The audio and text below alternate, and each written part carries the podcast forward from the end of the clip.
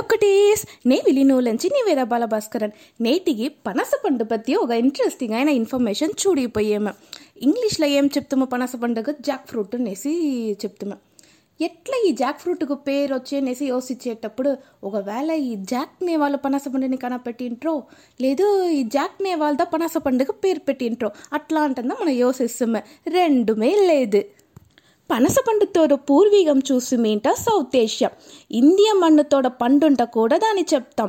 Eleventh సెంచురీల కేరళకు Portuguese వస్తుంది అప్పుడు ఆ పనస పండుని తినేసి నస్సా ఉంది దీంతోడ పేరు ఏమీ అనేసి అడిగితిరి.